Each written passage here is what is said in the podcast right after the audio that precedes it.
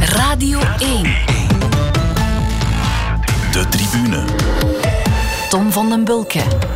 Een heel goede avond en welkom bij de Tribune. Dit is de laatste aflevering van ons eerste seizoen. In juli knijpen we er even tussenuit. Maar zodra het voetbal en het wielrennen weer op gang komen, is ook de Tribune weer op post. Zoals altijd twee gasten in onze studio. De ene zat hier ook al tijdens de allereerste aflevering. Goedenavond, Peter van den Bemt. Goedenavond. En voor de andere is het dan weer de eerste keer hier in de Tribune. Goedenavond, Gert Verheijen. Dag Tom. Gert, je hebt er voor mij maanden uh, vaak gefietst, maar ik las vandaag in het nieuwsblad dat je stilaan uitgefietst bent. Maar ja, nu dat ik het beu ben, het is dat niet. Maar het is vooral ook uh, het omgekeerde. Hè. De, de, de drang en de goesting om, uh, om naar wedstrijden te gaan, om, om commentaar te geven. Hè. Dat is ja. nog altijd het, het leukste aan, aan de job. En goed voor de krant werken is, is leuk. En in een studio gaan zitten is leuk. Maar het allerleukste is live commentaar geven bij wedstrijden in, in een stadion natuurlijk. En liefst in volle stadions. Dat besef ik goed dat dat nog ver weg is. -hmm. uh, maar goed, de, de, de goesting om terug de baan op te gaan en in stadions te zitten om live commentaar te geven, dat, dat is wat ik vooral wou zeggen. Ja. Was dat gevoel dat je dat miste er al snel of is het nu pas echt aan het komen van ah, het mag echt wel uh, weer bij ons in België gaan gebeuren? Ja, hoe langer dat duurt natuurlijk, hoe meer uh, goesting dat je krijgt natuurlijk. Uh, maar goed, in het begin besefte wel dat het absoluut niet kan. nu dat de bal terugrolt en dat er terug wedstrijden op tv zijn, dan wakkert dat de goesting aan natuurlijk. Ja. De goesting om nog eens trainer te worden, die is intussen niet groter geworden. Cerkel, Cerkelbrugge is nog op zoek, Gert. Met de, met de deur in huis vallen, ja. Tom. Dat is al, al vroeg in, het programma dat je die, dat je die vraag stelt. Hè.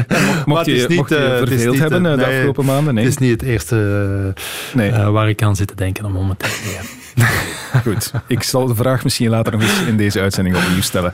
Maar we gaan eraan beginnen met de momenten van de week. Uh, eerst dat van jou, Gert, en dit is het geworden. Napoli. Ancora non ci posso credere. L'unica maniera di ripagare tanto amore era indossare la maglia azzurra e fare gol. Per Mertens in area di rigore ci arriva Mertens, ottimo controllo! Tanti gol. La nostra storia continua. Un saluto. Dries, Ciro, Mertens. Dries Ciro Mertens, hij kwam hier vorige week ook al ter sprake toen hij topschutter aller tijden geworden was bij Napoli. Intussen heeft hij ook nog de Coppa Italia gewonnen en zijn contract verlengd. Wat wil je hierover vertellen? Ja, voor mij is dat um, ja, zo'n beetje iets betekenen uh, voor een club. En dan zeker als kleine Belg, uh, in zijn geval in het buitenland, uh, dat verwezenlijken op, op sportief gebied.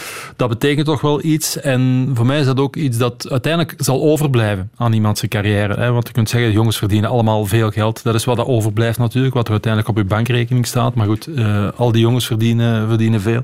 Er zijn er die om de, om de twee jaar van ploeg veranderen. Dan blijft dat niet over. Maar wat dat, en ik spreek dan een beetje uit eigen ervaring ook, als je lang voor dezelfde ploeg speelt, mm-hmm. dan blijft dat ook over. En dat is iets wat dat door nog eens twee jaar bij te tekenen en door wat hij in die zeven jaar al verwezenlijk heeft voor Napoli, dat is toch hetgeen wat voor hem ook gaat overblijven. Mm. En, en, ook voor de club, hè? want ze ja. spelen morgen tegen Hellas Verona en dat gaat gebeuren in een speciaal Dries Mertens shirt, ja. zelfs dat de Napoli Nee, natuurlijk. En dat, is voor de, dat, is eigenlijk, dat gaat voor de rest van zijn leven zijn. Uh, als hij er al niet blijft werken na zijn carrière, dan uh, zal hij daar altijd uh, op de eerste rij zitten als hij daar nog eens terugkomt. En misschien blijft hij er wel wonen voor, voor de rest van zijn leven. Want hij is ondertussen een echte Napolitaan, als je het zo mag, mag geloven. Um, dus goed, dat vind ik op dat gebied is dat ja, misschien ook wel uitzonderlijk in deze tijden waar, uh, waar spelers sneller uh, van, van ploeg veranderen. Het was de juiste keuze, vond je, om, om te blijven? Want er waren wel wat opties. Hè? Barcelona is, is genoemd, Inter, Milaan, ja, Chelsea ook. Die verleiding uh, zal zeker groot geweest zijn. Maar als je je ergens goed voelt, en er staat ook wel wat tegenover natuurlijk, want heeft ook een, die, dat contract is niet van niks natuurlijk nee. in twee jaar. Dat is toch wel sterk ook, dat je op je 33ste eigenlijk je beste contract kunt tekenen ooit. Er zijn er niet zoveel. Meestal uh, kalft het op het einde van een carrière. De laatste ja. jaren toch wel terug een beetje af. Uh, niet bij hem. Uh, dus goed, ik denk dat... Uh, en ook zijn figuur. Ik vind dat, uh, hij is gewoon een populaire gast. En dat heeft hij ook aan, aan zichzelf te danken. Natuurlijk aan de manier waarop dat hij uh, omgaat met andere mensen. Als je het zo bekijkt, dan is dat nog altijd zeer, uh, is hij nog zeer benaderbaar en bereikbaar. En begeeft hij zich tussen, tussen het volk, zal ik maar zeggen. Als hij op restaurant gaat of wat dan ook. Um, dat is tegenwoordig met veel gasten ook wel wat anders. Uh, spelers worden meer en meer afgescherpt. Hij is nog altijd jongen die, die zich tussen het volk beweegt en durft bewegen. En uh, goed, dat, uh, dan, daar uh, kan je rekenen op veel sympathie. En dat is, dat is terecht in zijn geval. En ook wel een beetje de zelfrelativering. Hè. Ik moet dan denken altijd aan, aan, de manier waarop hij op zijn knieën op het balkon kwam als ze derde waren geworden op het WK. Ja, dat is echt dat is goede humor. En dat is eigenlijk ja. kunnen lachen met jezelf ook. En dat vind ik ook altijd wel sterk. Want er zijn, het zijn die dingen die... die zichzelf heel ja. serieus nemen en goed, als je op zo'n moment dat kunt doen, getuigt van een stuk zelfrelativering. Ja. uh, het zijn die dingen die hem inderdaad de lieveling van Napels maken. Maar de status van Maradona, die zal hij wel nooit bereiken. Ja, nee, maar dat is ook dat, niet de, dat, ik denk nee. dat, dat, dat dat ook niet uh, in zijn gedachten is. Mm. um, goed, dat is niet, is niet de bedoeling om, uh, om beter te doen dan... maar goed, de cijfers zijn in, in, cijfers, in pure goals is dat, is dat nu wel. Maar ik denk niet dat Dries bij zichzelf denkt dat hij beter is dan, dan Maradona nee, ooit geweest vast is. Niet. niet. Maar felicitaties krijgen van Diego Maradona zelf is toch ook al mooi. Ook. En over Maradona gesproken, het is vandaag exact dag op dag 34 jaar geleden dat hij dit deed op het WK van 1986.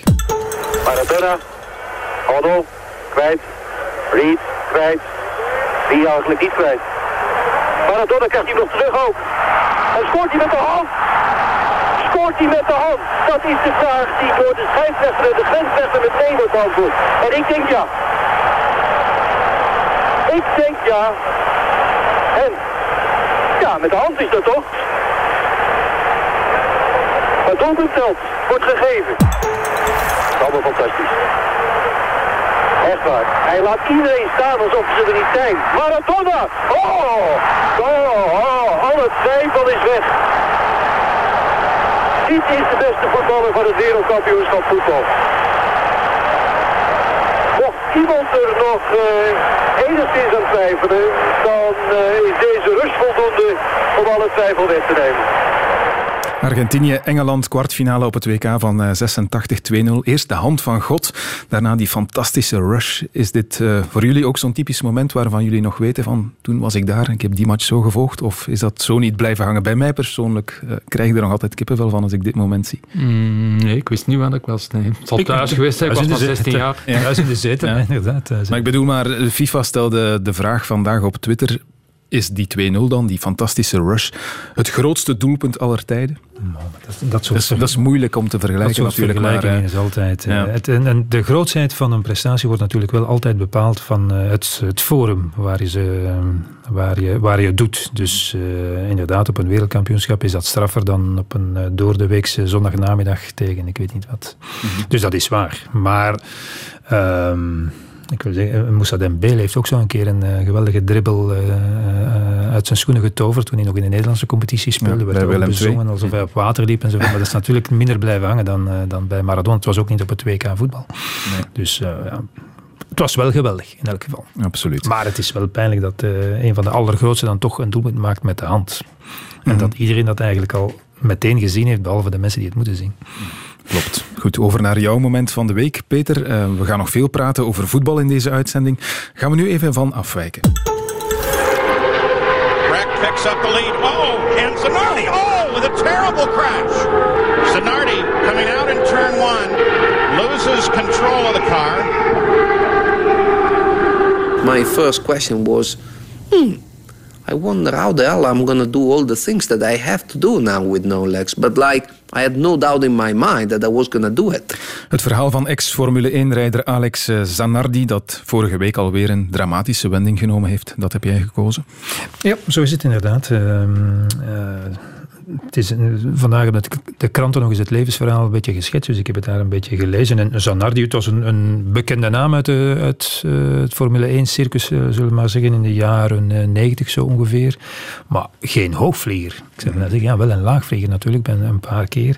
En het is een eh, onwaarschijnlijk verhaal van iemand die telkens weer eh, gevallen is en telkens weer opstaat en eigenlijk al drie, vier, vijf keer bij wijze van spreken dood is eh, verklaard en dan eh, eh, uiteindelijk nu, eh, vorige vrijdag was het als ik het eh, goed heb, eh, alweer een zwaar ongeval heeft gehad. Hij is ondertussen eh, handbiker geworden, overigens ook een meervoudig Paralympisch eh, Olympisch kampioen. En bij een...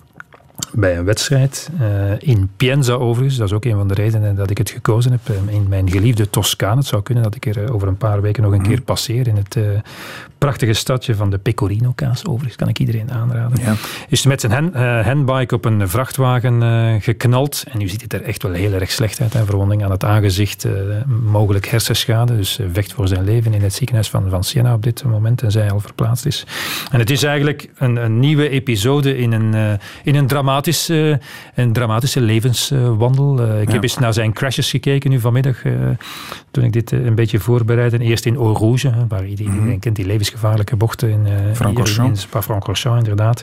Dat was in 1993, waar hij misschien wel twintig keer om zijn as eh, tolde. Maar blijkbaar heb ik dan gelezen zijn, zijn nek een beetje uitgerekt was. En hij eh, bijna een centimeter groter was dan voordien. Waar ze zich al afvroegen toen, ja, hoe heeft hij dit overleefd?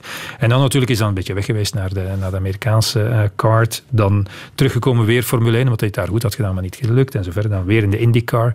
En die waren blijkbaar toch eens in Duitsland hier met, de- met een race. En ja, dat is gewoon verschrikkelijk. Hè? Het is dat wat we net hoorden, het fragment ook, Ja, waar hij klopt. Uit de baan op 2001. komt. Ja. Ja, 2001 de baan opkomt en dan eh, aangereden wordt door een, eh, door een eh, bolide die 320 km per uur rijdt. En, en er eigenlijk zijn twee benen afrijdt, bij wijze van spreken. Maar, en dat heb ik nu gelezen, ondanks al die tegenslagen, was hij ongelooflijk optimistisch. Hele joviale kerel, altijd helpen. Hij heeft zich dan omgeschoold, is handbiker geworden, heeft het daar voor elkaar gekregen. Dus en hij is zo populair, ondanks het feit dat hij dan, behalve in die, in die Amerikaanse kart, nooit echt geweldig heeft gepresteerd, is hij toch razend populair en leeft heel Italië en de rest van, ik zal maar zeggen, motorminnend, eh, eh, de motorminnende wereld met hem mee, in de hoop dat hij er toch weer op een of andere manier doorkomt. Ja, het was al een mirakel dat hij die crash in 2001 overleefde. Hij had toen nog één liter bloed of zo in zijn lichaam. Eh, ja, dus, en, en onderweg ook vertelde hij dan zelf nadien zeven keer zijn hart gestopt met kloppen onderweg naar, Ja. naar het ziekenhuis. Dus het is wel een taaie jongen, denk ik. Ja, laat ons hopen dat het een man met negen levens is.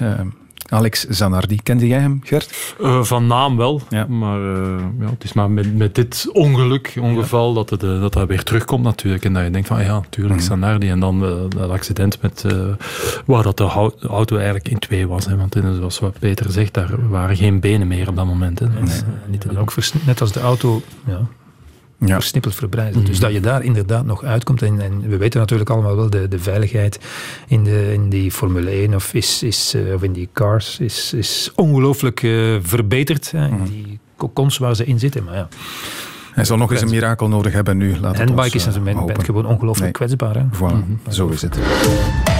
De tribune. Terug naar het voetbal, naar het echte voetbal, want dat krijgen we nu sinds vorige week ook weer in Engeland. En ze zijn er daar meteen ingevlogen in de Premier League. Het is te zeggen, de analisten toch. Dit is Roy Keane tijdens de rust van Tottenham-Manchester United. I am flabbergasted. Man United, Maguire, and De Gea. I wouldn't even let them on the bus after the match. I get a taxi back to Manchester. These are established international players, and we're all sitting here, and I know we have to analyse the game. Analyse it till the cows come home. You do your job. We're trying to get in the top four, not win leagues, by the way. We're just on about getting the top four.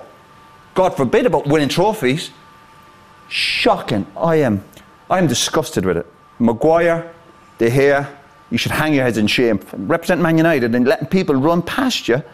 I'm fuming here watching this game of football. I am staggered at Maguire, staggered at an international player can just get done like this. And I am sick to death of this goalkeeper. I would be fighting him half time. There's no getting away from that. I would be swinging punches at that guy.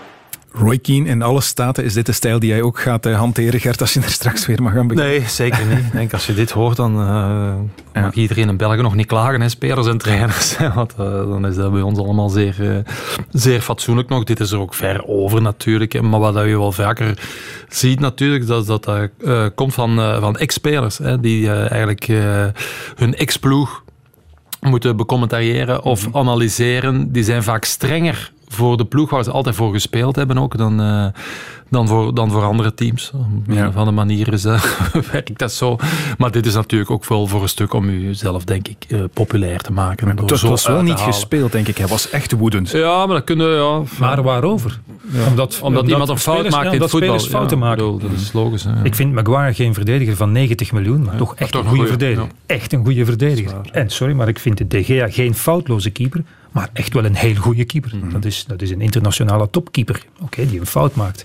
En, ik- en ik vind dit een eh, totaal verkeerde invulling van, eh, van het vak eh, van analist. Dat is proberen scoren. De jongens worden natuurlijk belachelijk veel betaald bij die verschillende Engelse zenders of ergens in het buitenland. En dus moeten die iets meer doen dan alleen maar hun mening geven. Want, want dit heeft niets meer te maken met het analyseren van, van een prestatie of een fout. Hè? Maar dit is een soort show opvoeren eigenlijk. Eh, Ik vind dat volledig Hij zegt misplaatst. Dan mag je nog niet wat dat ze verkeerd doen. Of wat, natuurlijk, ja, je kunt zeggen, ja, je moet een bal pakken of je moet, je moet een bal tegenhouden. Of, je zeggen, wat is het probleem? Welke technische hij fout zegt niet, maakt hij? voilà, Hij zegt niet wat, wat de- precies de, de, de fout is of wat dat ze beter hadden kunnen doen. Ja. Dat wordt niet, dat wordt niet Dus het is niet Dat analyseren, het is alleen maar wild Nee, om zich heen afmaken, schoppen. Ja, natuurlijk. Ja. Natuurlijk. De, de, zeker, zeker als ex-speler weet je dan precies eh, wat je daar als actieve speler van, van vindt of wat je daarbij voelt als, als iemand je op die manier eh, eigenlijk n- niet beoordeelt, maar kleineert of belachelijk maakt. Ja, en het slaat ook, werkelijk nergens op. het is eigenlijk ook zeggen van ik heb zelf in heel mijn eh, eigen carrière nooit iets fout gedaan. Daar Ja. komt het dan ook wel een beetje op neer. Of, ja, Ja. Dat, Ik heb dat is niet wel eens vaker een eh, idiote overtreding eh, weten maken die dan de, waarmee hij zijn ploeg in de moeilijkheden bracht. Ja. En hij heeft nooit de taxi moeten nemen. Wat hij wel suggereerde inderdaad voor De Gea en Maguire. Hij zou er ook mee gevochten hebben, hem blijkbaar. eh, Tijdens de rust mocht het in zijn tijd gebeurd zijn. Maar goed, los daarvan, Manchester United staat eh, vijfde in de Premier League. Lijkt weer geen Champions League te gaan halen. Wanneer komt het ooit weer goed met, met dat team? Want er is toch geweldig veel... eh, Er is, er In is, huis. Dat, ja, er is sinds het vertrek van Ferguson en eh, de man wiens naam mij nu even ontsnapt, maar die er ook de dienst uitmaakte. ehm, goed, een, een groot gebrek aan voetbalkennis op het hoogste niveau. Dat is het probleem geweest. Terwijl ze dat jarenlang wel hadden. Het was een combinatie van af- af en toe een heel goede transfer en een goede, goede jeugdopleiding waar, waar producten eigenlijk op jonge leeftijd werden klaargestoomd. En dat is verdwenen.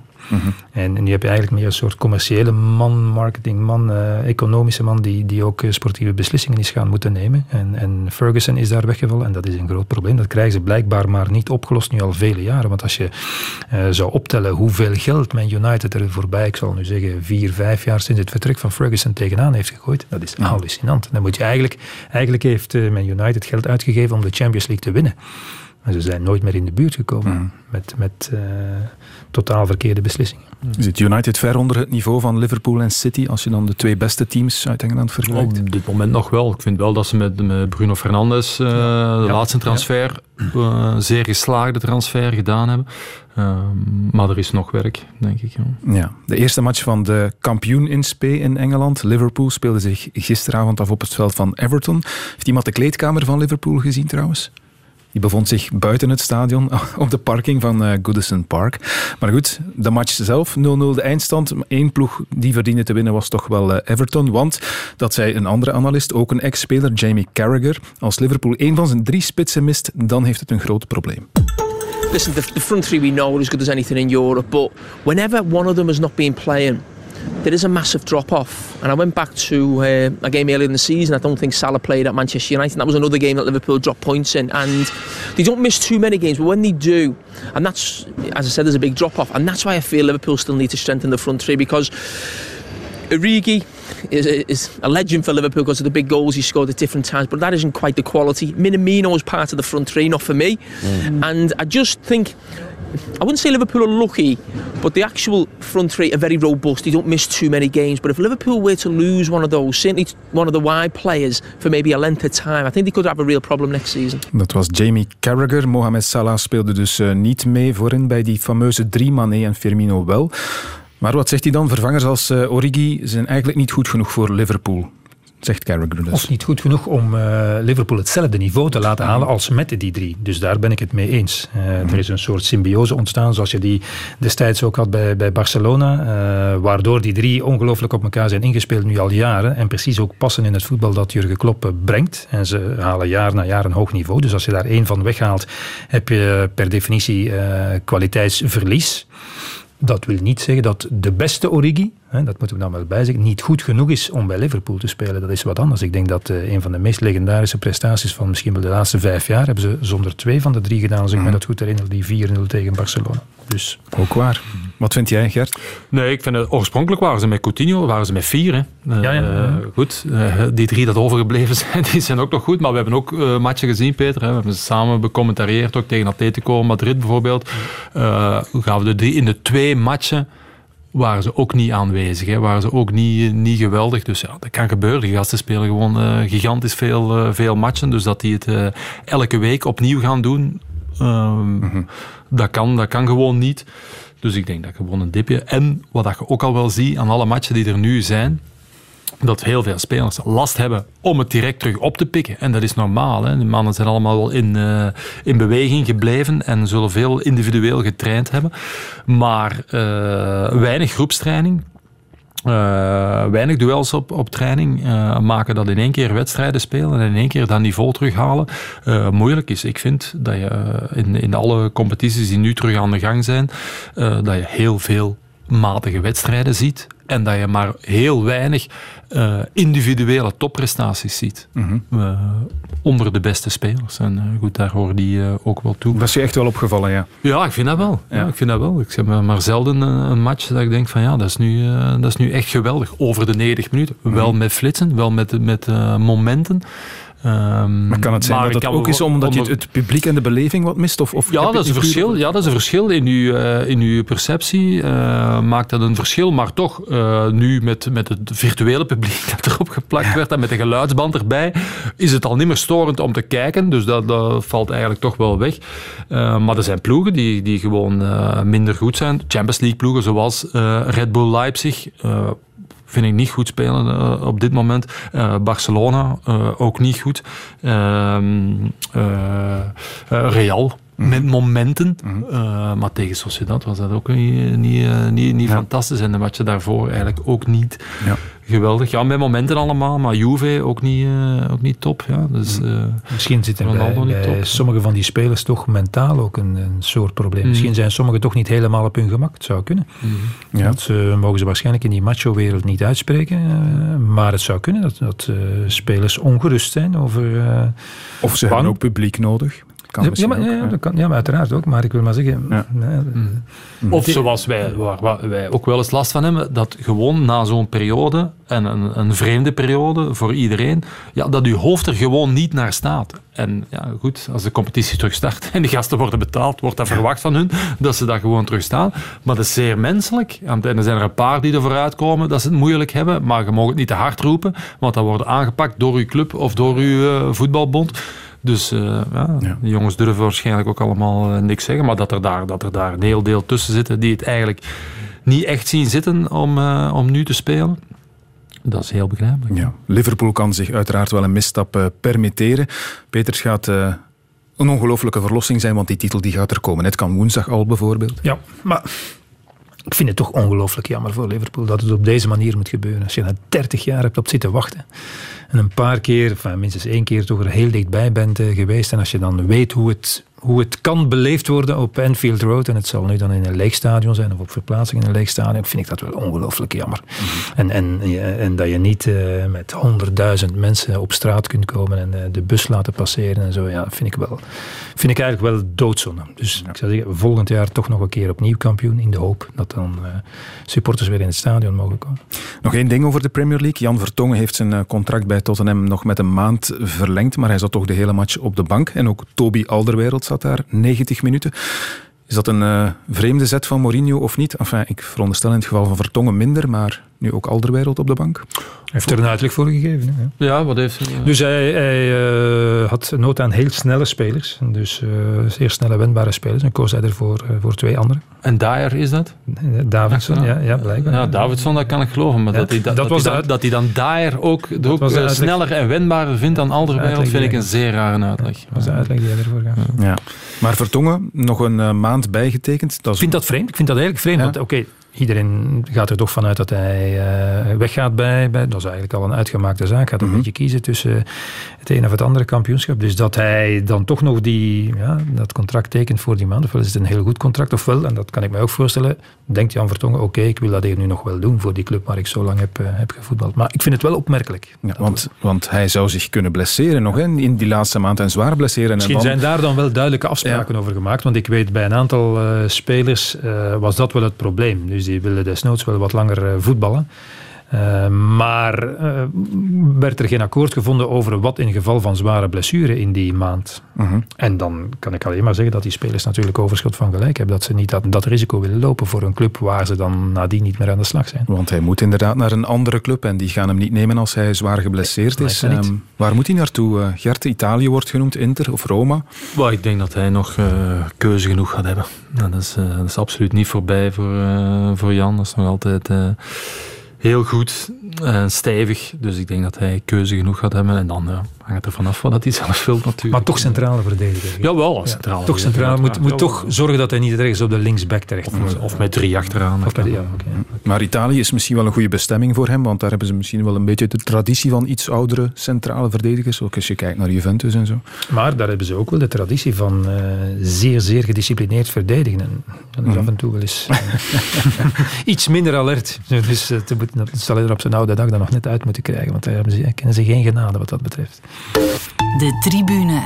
Over van het Engelse voetbal naar het Spaanse. Daar is het voor de titel wel nog spannend in tegenstelling tot de Premier League. Want Real Madrid is gisteravond naast Barcelona gekomen in de stand na een 1-2 overwinning bij Real Sociedad. Januzaj! Gol! Gol, gol, gol, gol, gol, gol, gol, gol, gol, gol, gol, gol, gol, gol, gol, gol, gol, gol, gol, no! Al moment, al moment que Courtois no es queixa, jo estic convençut que no l'ha tapat, però que està en la trajectòria i que l'anul·larà. Peter, je hebt hier al eens verteld dat je tijdens de coronacrisis Spaans bent beginnen te studeren. Dus misschien kun jij vertalen? Ja, maar het is toch, eh, het is, het is toch weer wat minder. eh. Ja. Te, veel, te veel op de fiets gezeten. Het ging over de afgekeurde goal van, eh, dus, van eh, Adnan Januzaj tegen Real laag Madrid. in de hoek, Ja. droog Ja. en buiten bereik van Courtois. Maar er stond een eh, speler, ik, volgens mij niet echt in de baan van de bal, maar ja, Mhm. Afgekeurd. Ja, het ging na de match alleen maar over de scheidsrechter, eh, die Real blijkbaar meer dan één keer bevoordeeld had. Werd toch Ja, bij de, het doelpunt van Benzema was ook, eh, ja, leek mij met de arm te zijn. Maar goed, eh, Ja. de En penalty, penalty was ook heel licht. Heel licht op Vinicius was het zeker. Ja. Wat ons vooral, of het meest benieuwde natuurlijk, was de prestatie van eh, Eden Hazard. Maar daar hebben we niks van gezien, Gert. Nee, nee, die mocht niet spelen natuurlijk. Ja, ja. Maar goed, we hadden twee vorige wedstrijden had hij zijn, eh, zijn minuten gekregen. En nu was het dan zeker de moment om, eh, wat rust eh, in te brengen. Maar Omdat is het dat- allemaal dat kort op elkaar eh, gaat. En omdat ze snel, schrik vroeg? hebben. Ja, omdat ze schrik hebben. Als je uit blessure komt, ja, dan wordt dat opgebouwd. Hè. 60 minuten, 80 minuten. En dan had iedereen verwacht, en nu misschien 90, maar het was eh, het tegenovergestelde. Het was rusten. En dan de volgende wedstrijd zal hij weer wel Maar eh, vooral, dit was ook een topper. helemaal spelen. Dit was een topper, En, eh, nu de volgende Ja. wedstrijd is tegen Mallorca. Mallorca. Ja, die staan achteraan. Dus Ja. eh, zou ik gezegd hebben, nog even dan en dan daar rusten. Maar. Ja, maar dat zijn, eh, we hebben al meer gezegd, maar Zidane is af en toe vreemde beslissingen. Hè, maar, eh, maar goed, ja, het draait altijd goed uit, want hij wint, dus je kunt er niks van zeggen. Maar, eh, en Sociedad ja, speelde ook wel wat, wat minder, ook de vorige wedstrijden. Januzaj trouwens wel goed, want Sociedad speelde in de vorige wedstrijd, ik weet niet kwijt tegen wie dat was, eh, die had ik gezien. En dat, eh, daar was Januzaj wel bij de beste, dat vond ik wel. Dus ik vond het vreemd dat hij ook niet begon aan de match. De- Ja. Ehm, je hebt het daarnet al gezegd. Ehm, niveau van Barcelona en ook dat van Real Madrid valt een beetje tegen. Valt er op dit moment, er zijn drie speeldagen afgewerkt nu, eh, post-corona. Te zeggen wie de beste papier heeft in de titelrace in Spanje? Barcelona of Real? Als je ze ziet spelen, dan zit er voor mij iets meer leven in Real momenteel dan in Barcelona. Ik vind Barcelona is, is echt, eh, speelt gewoon niet meer naar de goal. Speelt gewoon puur op, eh, op balbezit. Dat is eh, eigenlijk zeer saai. Eh, behalve als Messi aan de bal komt. Dus dat is, ze hebben ook van die periodes gehad. Ik dacht van ja, dat het ook als, als commentator, commentator vervelend was om er, om commentaar op te geven. Omdat het ja, alleen maar balbezit was eigenlijk. En er geen dynamiek in zat. Ik vind dat ze nu weer hervallen zijn in, in dat soort uh, voetbal. Um, en Real met momenten. Goed, niet over de hele 90 minuten, maar uh, ja. met de momenten. Ja. Dus je zou eerder geneigd zijn misschien om nu te zeggen dat Real de beste papieren heeft. Ja. Waar is het dan ergens veranderd in, in de loop van het seizoen bij Barcelona dat het plots saai is en niet meer vooruit gaat? Ja, het is toch ook een soort identiteitscrisis, denk ik. Bij Barcelona, die al langer sluimert. Hè. Ze hebben dan eh, van coach gewisseld. Ja, maar waarom eigenlijk? waarom? Dat vraagt u af. Waarom dat ze van coach gewisseld hebben? Ja, ja oké. ja, ja. Dat, dat, is, dat is wel vreemd op zich. Ja. Nog even over Eden Hazard. Uh, Sportvoetbalmagazine heeft uh, naar aanleiding van de 75ste verjaardag van Eddy Merckx een poll georganiseerd. Met als vraag wie is de grootste Belgische sportman of vrouw van de 21ste eeuw. Nafitiam is daar dan uitgekomen als uh, winnaar.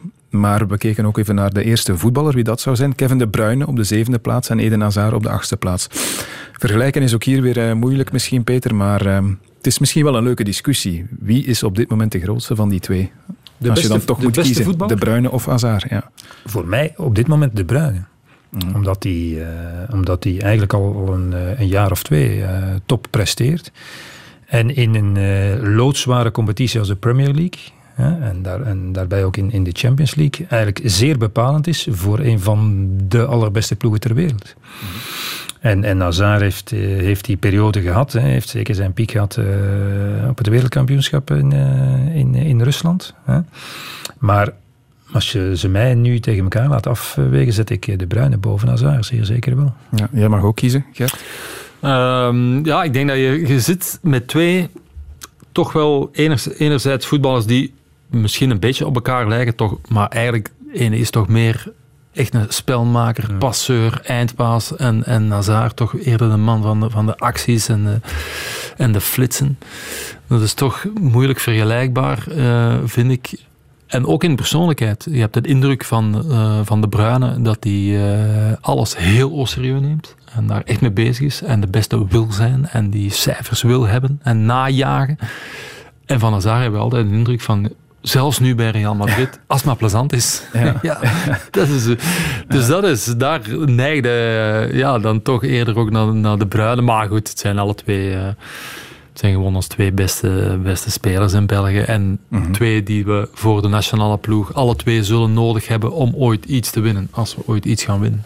Ja, hij, hij, ja, zeg maar. Dus Hazard heeft hè, door zijn blessures, maar goed, ik heb het al eerder wel een keer gezegd, die heeft hij misschien zelf toch ook wat in de hand gewerkt. Niet die, van, die, die laatste natuurlijk, maar de manier waarop hij er is ingestapt bij Real was wel vreemd. Als je dan bij de beste ploeg van de wereld terechtkomt uh, en die ploeg of die club betaalt dat bedrag voor jou, had het wel iets meer mogen zijn natuurlijk. Uh, het voorbije jaar. Dus hij moet nu eventueel, hè, kan ze nog kampioen maken, dan heb je al heel, heel, veel goed gemaakt.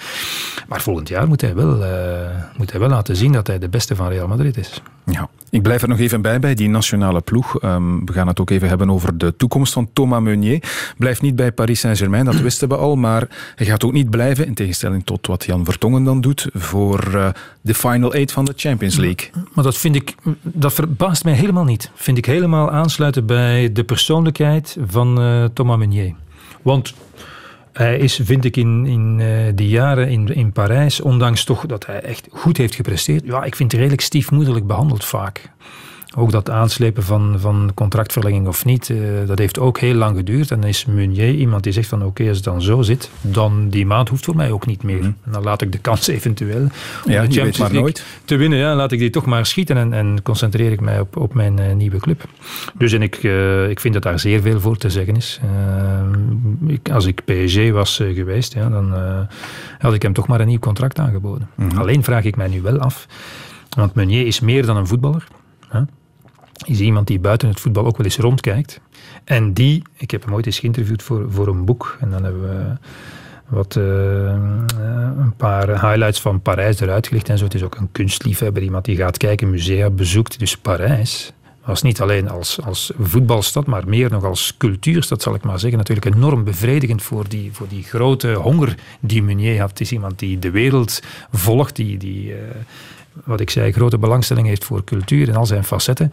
En we zijn al een paar keer in Dortmund geweest. ik denk niet dat daar veel te beleven valt op dat vlak. En dat dus dus dat vind ik wel. Dat vind ik, pas op, dat vind ik wel, want hij heeft mij dat toen ook gezegd. Ja, als ik ooit een, een, eh, een stap zet en naar een andere club ga, zal het meer zijn dan alleen maar het contract. Het zal de club zijn. En Dortmund is een geweldige club, dus wat dat betreft een zeer goede keuze. En dat Duitse voetbal is hem op het lijf geschreven. Ook dat, dat tempo voetbal dat, dat Dortmund wil spelen, gaat hij ongelooflijk in, in passen. Maar dan zal het ook moeten zijn waar ik, waar ik mij ook als mens nog verder kan ontplooien en, en al die andere belevingen ook kan, kan proeven. Dat zie ik in Dortmund niet gebeuren. Dan had hij eh, naar Berlijn moeten gaan. Maar goed, ja? Hertha is niet goed genoeg voor... nee, eh, dat nee.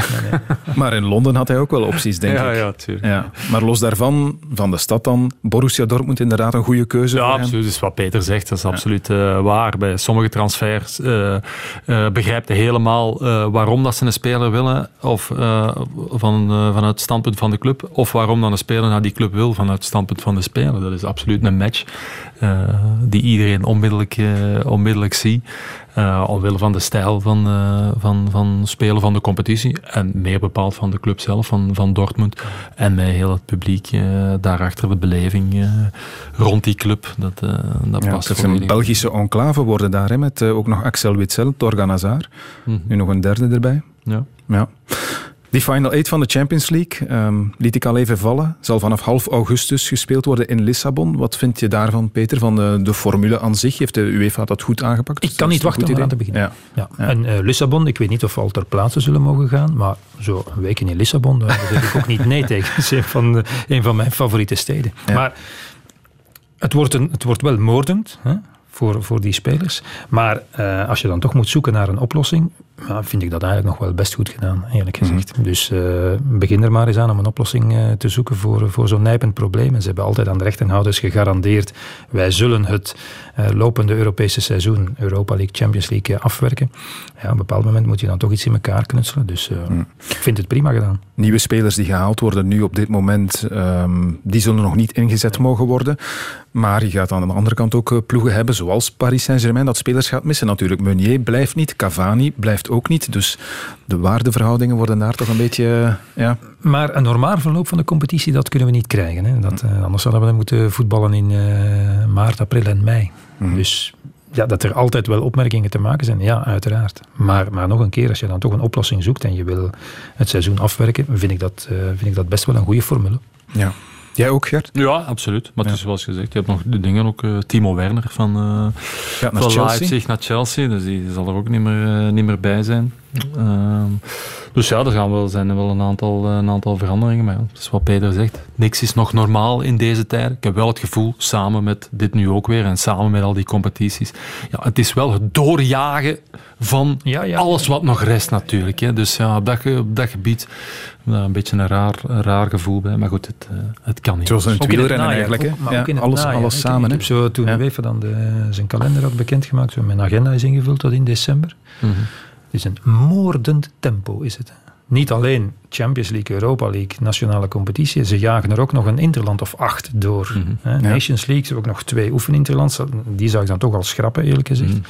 Dus ik ben wel benieuwd welke spelers er uh, zo half december nog overeind staan. Dat uh, gaat zeker het geval zijn hè, voor, voor een aantal, uh, of voor heel veel topspelers met de grote ploegen. Gaan zoveel wedstrijden moeten spelen het komende, het komende jaar. een EK en WK dan ook nog eens achtereenvolgend. Anders was dat altijd ja, een jaar zonder EK of WK. Gaf u dan toch in de vakantie toch een beetje, ja, en, en, een beetje ademruimte weer. Maar nu... Wanneer gaan die eigenlijk de batterij opladen. Want je zou kunnen zeggen, ja, ze hebben het nu al kunnen doen in de, ja, de maar dat corona. hebben ze niet gedaan. Nee, nee, nee. nee. en ook mentaal niet. Nee, zeker He, dus, oké, okay, niet iedereen speelt de slotfase van de Champions League, maar je hebt er die, die doorvoetballen. Uh, die, mm. ja, de, dus het hele uh, voetbalbioritme is, is doorbroken.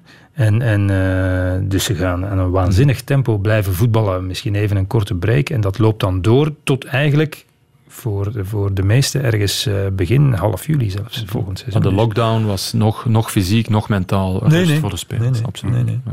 Okay, Je moest alleen niet presteren in wedstrijden, dat is alles, maar voor de rest... Uh, het een loodzwaar jaar, als alles doorgaat zoals uh, gepland dat is. Waar, want ja. kan snel gebeurd zijn ja, nog, Je kan ook nog een uh, soort uh, opstoot hebben, en, ja. een weekje of twee, of misschien een maand of twee, niet voetballen.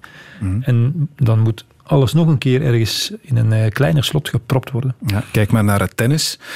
We hebben het nu uh, gehad in Servië afgelopen weekend. Een toernooi georganiseerd door Novak Djokovic. Daar uh, blijken dan plots twee spelers positief te testen. Terwijl ze het echt niet nauw genomen hebben natuurlijk met de regels. Maar dan krijg je dit. Ja, als nu, daarvoor is het woord onverantwoordelijk uitgevonden natuurlijk. Ja. Voor dat, wat ze daar hebben uitgesproken, ja, dat begrijp ik natuurlijk niet. Je kan op een bepaald moment iets losser zijn en iets meer zelfvertrouwen krijgen, maar als je op die manier eigenlijk eh, negeert wat iedereen je toch aanraadt. Hè, dat is dan helemaal anders dan de Bundesliga. Want ik moet zeggen, toen die begonnen voetballen, dacht ik ook van, ja, dat is waanzin. Hè, die beginnen te voetballen. Maar die hebben dat wel op een super, super professionele manier gedaan. Ja. En dan kan dat blijkbaar. Maar ja, dit slaat Gedisciplineerd natuurlijk. Ja, en in. Servië hebben ze gedaan alsof corona niet bestond. bestond. En het voetbal ook, hè. Partizan tegen Rode Ster. eh, nu hoor ik ook vijf spelers van Rode Ster ook eh, positief getest. Ja, dat, is allemaal, eh, dat is allemaal niet goed. En het zijn allemaal slechte voorbeelden. Hè, want het wordt allemaal getoond ook eh, eh, ja, voor anderen die eh, datzelfde idee zouden hebben natuurlijk. Dus eigenlijk is het nog goed dat er achteraf positieve gevallen zijn, dat je tenminste kunt aantonen. Want dat is, Ja. is nog erger, dat je zoiets doet en dat er achteraf niemand, niemand blijkt eh, positief te zijn. Dat je zegt van, kijk wel, het kan wel, het is Mhm. geen probleem. ja, het is best dat er een aantal positief zijn. Ja. want wij, wij, Gert en ik, wij waren op die laatste wedstrijd die nog is gespeeld, Liverpool-Atletico Madrid. We hebben die samen becommentarieerd.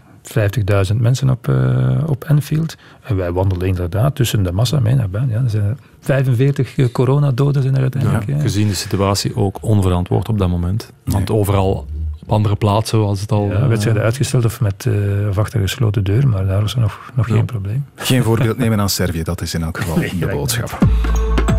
De tribune. Radio 1. Genoeg over het buitenland, want we willen het toch nog hebben over voetbal in eigen land. En vandaag is Club Brugge opnieuw begonnen met de trainingen. En dit zei Philippe Clément achteraf. Ik wil altijd beter doen dan, hetgeen dat ik ervoor heb gedaan. Soms loop je dan eens tegen de muur. Hè. En Ik ben in corona terug beginnen lopen en dan, dan loop je en de volgende dag wil je nog sneller en dan nog sneller. En ik ondervind nu ook dat mijn lichaam eh, sneller stopzegt dan, dan vroeger het geval was. Maar die ambitie moet er zijn, alleszins. Wat zijn de mogelijke valkuilen? Eh, na een kampioenenjaar, dat spelers soms moeilijker hebben om zich op dezelfde manier op te laden. Waardoor dat Club Brugge al nog maar één keer gelukt is om, om twee, twee keer na elkaar kampioen te spelen in de geschiedenis. Dus dat geeft wel iets aan. Dus dat is alleszins een valkuil.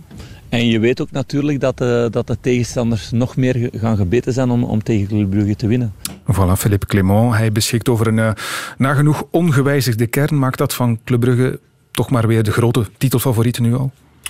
Ja, ik denk niet dat je aan de Club Brugge zelf moet twijfelen. Het is te zien eh, wat dat de andere clubs kunnen doen om ze het eventueel eh, moeilijker eh, te maken dan dat ze dit eh, van het afgelopen seizoen hebben, hebben kunnen doen. Wat Filip zegt in verband met decompressie van spelers na een kampioenenjaar, dat is, dat is zeker waar. Hoewel ik daar misschien toch wel ook een voordeel in zie dat het niet op een normale manier is afgelopen en dat je niet dat grote feest hebt gehad. Want dat is eigenlijk de reden van je decompressie. Zo, dat je tot het einde, ten eerste wat ja, fysiek moe, maar dan ook een groot feest. En niet, dat is niet één feest, dan gaat dat meestal een aantal dagen door. Dat je daardoor wat decompressie hebt. Dus ze zullen ook niet hetzelfde voldane gevoel hebben eh, dan wanneer het een normale titel was. Dus ik denk dat dat wel, wel, wel wat zal meevallen. En naar kwaliteit ook wel. Denk ik dat er niks zal ingeboet eh, hoeven te worden. Tenzij dat eh, Diatta of Dennis eventueel vertrekken. Maar als je daar goede vervangers haalt, dan is er niks aan de hand. Hij had het over een mogelijke valkuil als het over die decompressie ging. Zie je nog een andere, Peter? Of denk je van nee, Club Brugge kan er weinig over komen? Maar kan er weinig over komen. Ik ben het eens met Gert. eh, we kijken naar de concurrentie natuurlijk. Ik denk dat Club Brugge, eh, behouden ze inderdaad vertrek van, van te veel spelers, maar dat zit er niet aan te komen. Zijn niveau zal kunnen, kunnen aanhouden. En misschien nog een paar stappen vooruit zetten onder Philippe Clement. Maar de vraag is wie, wie sterk genoeg is om eh, wat dichter in de buurt te komen. Want laten we niet vergeten, het verschil was 15 punten. Hè? Dus er moet wel wat goed gemaakt worden, zelfs door A-agent. En, en eh, iedereen gaat er toch stilaan vanuit dat het een agent zonder eh, Jonathan David zal zijn. Ja, dat scheelt natuurlijk wel. Want eh, Gent was, was collectief sterk en speelde mooi voetbal. Maar hij was toch zeker wat de productie betreft eh, en, en assist, de meest bepalende speler van, van een agent. Dus als je een seizoen moet instappen zonder je meest bepalende speler, ja, dan is dat niet zo simpel om die dan weer eh, te gaan vervangen door, door een jong talent of allemaal wat gerijpte speler. Die moet zich dan weer aanpassen aan de Belgische competitie. Dus eh, Gent is ambitieus en heeft, heeft Vadis vastgelegd voor, voor een langere periode. Dat is allemaal goed nieuws. Maar ja, als je je allerbeste speler uh, verliest, uh, kan het wel eens een probleem zijn. Als, als Club Brugge morgen aan de competitie moet beginnen zonder Hans van Aken bijvoorbeeld, mm. ja, dan is dat toch een vraagteken, minstens. Ja. En, en, en de andere concurrenten, ja, dat is afwachten. Dat Ja. is afwachten. Dus, dus op dit moment ben je niet geneigd om te denken dat eh, de uitdagers, hè, ik heb nu net Gent genoemd, ja, eh, Charleroi of, of Racing Genk of Anderlecht of Standaard, eh, op dit moment gewapend zijn om plots met rassenschreden dichterbij te komen. Als we er inderdaad van uitgaan, eh, Gert, dat eh, Jonathan David weggaat Mhm. bij A-agent. Oké, dan lees ik vandaag ook in de krant dat een Bocani bijvoorbeeld wel het profiel zou hebben van een speler die ze bij Gent willen. Maar ik denk dan, als je ook eh, de Poitre hebt met een Bocani, werkt ja, dat? Nee, dat? maar het grote voordeel van, eh, van Gent was en van de formatie waarin dat ze, dat ze wel, toch 95% van de matchen gespeeld hebben met die 4-4-2 en met, die, met een ruit op het middenveld waarin dat David eigenlijk de man was de, in de punt van de ruit en achter die twee spitsen, maar ook nog eens cijfers voorlegde, zoals wat Peter zegt, van een echte spits eh, en assist gaf, eh, ook nog eens op die positie. Ja, daar, eh, dat is moeilijk om daar nog zo iemand te vinden. En een spits die dat al maakt, in een Bocani zal je vinden, maar je moet er eigenlijk één hebben die nog eens achter twee spitsen kan spelen, maar wel dezelfde cijfers kan voorleggen dan een echte spits. Ja, dat is niet zo simpel en dat deed hij fantastisch goed natuurlijk. Hè. Dus, dus om hetzelfde, exact hetzelfde profiel is, is een Bocani zeker niet. En eh, wat dat betreft was David eigenlijk ook wel ja, een beetje een uitzonderlijk profiel, want het is eigenlijk een nummer 10 positie achter, achter twee spitsen, maar, maar niet eh, ingevuld als echt spelmaker of passeur, meer als, als, als derde man die, die altijd bij in die 16 meter was ook en daardoor zijn goals maakte en zijn assist gaf. Dus ehm, ja. het is een uitzonderlijk, uitzonderlijk Ja, speler. unieke speler, toch? uniek speler, profiel. ja. Uniek profiel, dus dat kan je niet zomaar... Hm. Bocani is ook niet zomaar te vervangen. Met hem zitten we dan bij Antwerp, club die wel in het nieuws blijft komen. Het zijn met de fratsen van uh, Lamkelzee, maar ook gisteren met uh, de inkomende transfer van Birger Verstraeten. Natuurlijk praat iedereen over, over Club Brugge, maar ik denk dat Antwerpen wel de ploeg is die, die het meest in de lift zit. Als je ziet van waar Antwerpen drie jaar geleden komt en als je ziet waar dat ze momenteel staan en, en, en een voorzitter en een trainer die enorm, enorm ambitieus zijn, was dat iets die me, die mij enorm aansprak. Ook van alle ploegen die de laatste maand contact mee gehad en was, was Antwerp voor mij die wel, die wel het meest ervoor uitsprong, allee, ervan uitsprong. En ook van Ivan Leko natuurlijk ken ik al langer en vanaf de eerste dag dat hij hier aangesteld was, dat ik uh, al meteen in feite telefonisch direct contact met hem. Birger Verstraeten naar Antwerpen, goede transfer voor hen? Ik denk het wel. Ja. ja denk het wel. Niet dat ik hem nu zoveel heb zien spelen het voorbije jaar, maar de Birger Verstraeten die weer in, in de Belgische competitie kende, ja. En die dan toch even aan uh, de poort van de nationale ploeg heeft, uh, heeft gestaan. Ja, dan denk ik dat een, uh, dat een goede transfer kan zijn. Mm-hmm. En, en dat Antwerp aan een soort verjongingskuur bezig is. Ik denk dat dat ook een heel goede zaak is. Dat gaat wel maken dat we een heel andere Antwerp gaan krijgen als die, die evolutie zich doorzet. Want Antwerp was toch een ploeg, een zeer ervaren ploeg, hè, met, met heel veel titels op het palmares, met jongens die het klappen van de zweep kenden, die, die wedstrijden konden, konden managen eigenlijk op een zeer speciale manier, zeer moeilijk te bespelen, elftal. Ja, als daar veel ervaring gaat wegvallen, krijg je een, ja, een, een ander soort Antwerp dat onder de nieuwe trainer van Leko ook op een andere manier zal voetballen. Maar ik denk, en oké, ik kan niet voorspellen dat dat dan meteen zal aanslaan, maar wel een, een soort voetbal gaat spelen. Ik heb de indruk dat ze die transfers wil doen in functie daarvan. Dat uh, gaat appelleren aan het, uh, aan het publiek. En dat uh, Antwerpen inderdaad, als het een echte topclub wil worden, wil doorgroeien naar, naar de status van echt absolute topclub, ja. moest het ook, vond ik, vond ik eigenlijk al vorig seizoen, op een andere manier gaan voetballen. Dat was bij momenten wel het geval, voor alle duidelijkheid. Maar moest het ook die stap zetten om, om zelf ook een dominante ploeg te worden. Ja. Verstraten die komt, Gert, betekent dat wel het uh, einde voor Steven de Voer bij Antwerpen? Uh, geen idee, maar ik denk dat ergens wel. Ja. Omdat je, uh, omdat je anders gewoon te veel, te veel spelers hebt. Hè. Dat is simpel. Hè. Je zit daar ook nog met, uh, met de Saar, met Alexis de Saar. Echt ook een goede Ja, natuurlijk. Ik, denk, ik, vond, ik vond altijd het beste, beste driehoek bij Antwerpen vond ik altijd met Alexis de Saar en Refailov en Haroun. Mm-hmm. En als de Voer speelde, was dat niet daarom minder, vond ik. Maar het was ook niet beter dan dan met die drie. Ja. Uh, dus goed, ik denk dat uh, dat uh, inderdaad... En het zal ook een verschil zijn in, in contract natuurlijk. Hè, want daar moet je ook naar kijken. Hè, van wat, wat, wat heb je in de plaats van de zware investering. Hè, en de, de voer houden. dat is duurder dan, dan Birger Verstraten halen. Denk ik. Ja. Het enige wat ik dus Bolat laten weggaan. Ik, ik weet natuurlijk niet hoe zit, het, hoe zit het met contractonderhandelingen. En de, dat, daar is altijd een, een, een, deel van het verhaal dat we niet kennen. Maar ja, dat, dat, vond ik een groter probleem. Daar zou ik wel een inspanning voor gedaan hebben, als het mogelijk was, om die aan boord En te hoed achteraan, hè? Toch ook wel... Uh, Goed, dat was onmogelijk, Gert. Ja, ja onmogelijk om te houden. Ja, niet te betalen. Nee, nee, absoluut te duur. Maar daar gaat ook die, die vervanging, hè, daar op die positie, mm. zeer belangrijk. Ja. Los daarvan is het op transfervlak al bij al nog vrij rustig in België. Al heeft Anderlecht wel twee namen aan zijn staf toegevoegd. Geen spelers, maar coaches. Laten we beginnen met deze man. Ça fait 10 ans maintenant que je parle français et je connais pas les mots exacts pour pouvoir expliquer qu'est-ce que je suis fier et heureux et content d'être de, nouveau ici. J'ai investi énormément du temps à, me former, d'étudier beaucoup et d'essayer d'avoir une vision plus large et continuer à apprendre. Nicolas Frutos, hij eh, vindt geen woorden om zijn blijdschap te beschrijven. Peter, hij is terug op Anderlecht. Um, is hij meer dan Zetterberg, die, die er eigenlijk was om de fans te sussen? Uh, in elk geval gaan ze Frutos niet gehaald hebben om de fans te sussen. Want er was op dit moment ook geen nood aan, de mhm. fans te sussen. Dus als, uh, blijkbaar heeft hij een zeer goede indruk gemaakt op Vincent Company. Hij was dan zo'n beetje assistent, ging bij de belofte wat, wat werken. En hopelijk heeft hij zijn les geleerd. Want die korte periode dat hij heeft overgenomen als, als uh, T1, heeft hij het ongelooflijk verkeerd aangepakt. Dus heeft hij een duidelijke afspraak die was gemaakt toen nog met manager Herman van Holsbeek, namelijk hè, het is voor, voor een, een paar wedstrijden. Mhm. En er komt een nieuwe coach en zo verder. Ja, hij lapte die op de eerste uh, volgende persconferentie aan zijn laars. Begon hij te zeggen: Ik heb vier wedstrijden om het mij te bewijzen. En dat vond hij dan zelf uit. Waarna hij dan verongelijkt was. Uh, dus hij was ook helemaal niet klaar voor, uh, voor de functie van, van hoofdtrainer.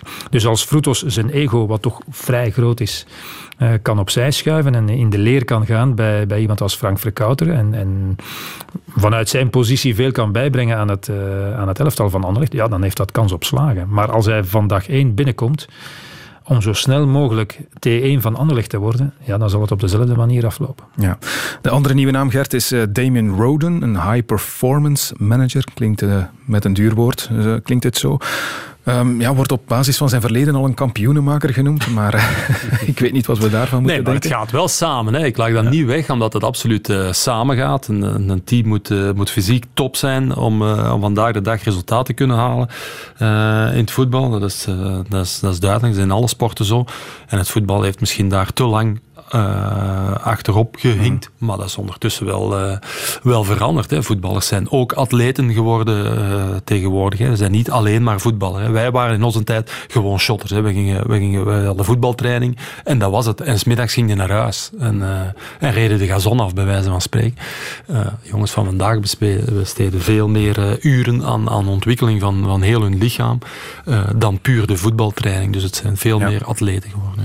Daarmee hebben we het over trainers daar zijn we ook eigenlijk mee begonnen. Als je het nog herinnert, eh, Gert. ik heb niet van gedacht vergeten. We zijn een, uur, een, uurtje later. Ik ga de vraag toch nog maar eens opnieuw stellen. Gert Verheijen en het trainerschap, hoe zit dat? Tom, ik ga, ik ga, ik ga eerlijk zijn. Uh, en ik moet aan terugdenken aan, aan een interview dat ik had heb als ik net uh, weg was bij, bij uh, Oostende.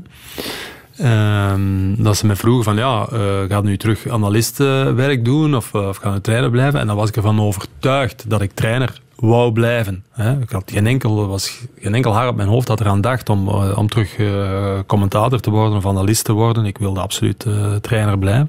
Goed, door omstandigheden is dat dan toch zo uitgedraaid dat ik nu toch terug voor de media werk of in de media werk. Uh, ik ben daar heel blij mee, vooral duidelijkheid. Ik ben heel content met, met wat ik doe vandaag de dag. Dus ik zie geen reden om dat terug te veranderen. Maar allez, ik wil wel zeggen, ik kan, je kunt hier niet ja of niet nee op antwoorden. Of ook niet zeggen van ja, nooit meer. Uh, dat is gevaarlijk, zo'n uitspraak. Dat heb ik uh, toen ook wel ondervonden, dat, dat je dat beter niet doet. Um, omdat je nooit weet hoe dingen evolueren. En misschien komt er vroeg of laat nog wel eens iets dat je denkt van ja, hier heb ik nu echt wel uh, goesting voor. Maar het is wel zo dat ik er zelf niet naar op zoek ga. Mhm. Dat is wel een verschil natuurlijk. Hè. Zijn, zijn trainers die je hebt je cv dus niet naar Cerkelenbrugge Nee, nee absoluut niet. Absoluut niet. Dus, uh, dus, uh, en natuurlijk, en ik weet, dat heb ik toen ook gezegd, het feit dat je terug in de media stapt, ja, dat is naar clubs, naar eventueel in de toekomst geïnteresseerde clubs, geen goed signaal. Hè, Tom, dat, dat besef ik ook heel goed. Hè. Dus wat dat betreft zet u zelf ook wel al, al een stuk buitenspel. Maar Ik vind het niet erg.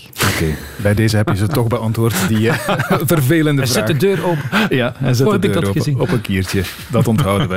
We ronden af met dan de allerlaatste vraag. We hebben een half minuutje. Eh, waar kijken jullie nog naar uit? Dat mag op sportief vlak zijn, maar ook iets anders, Peter.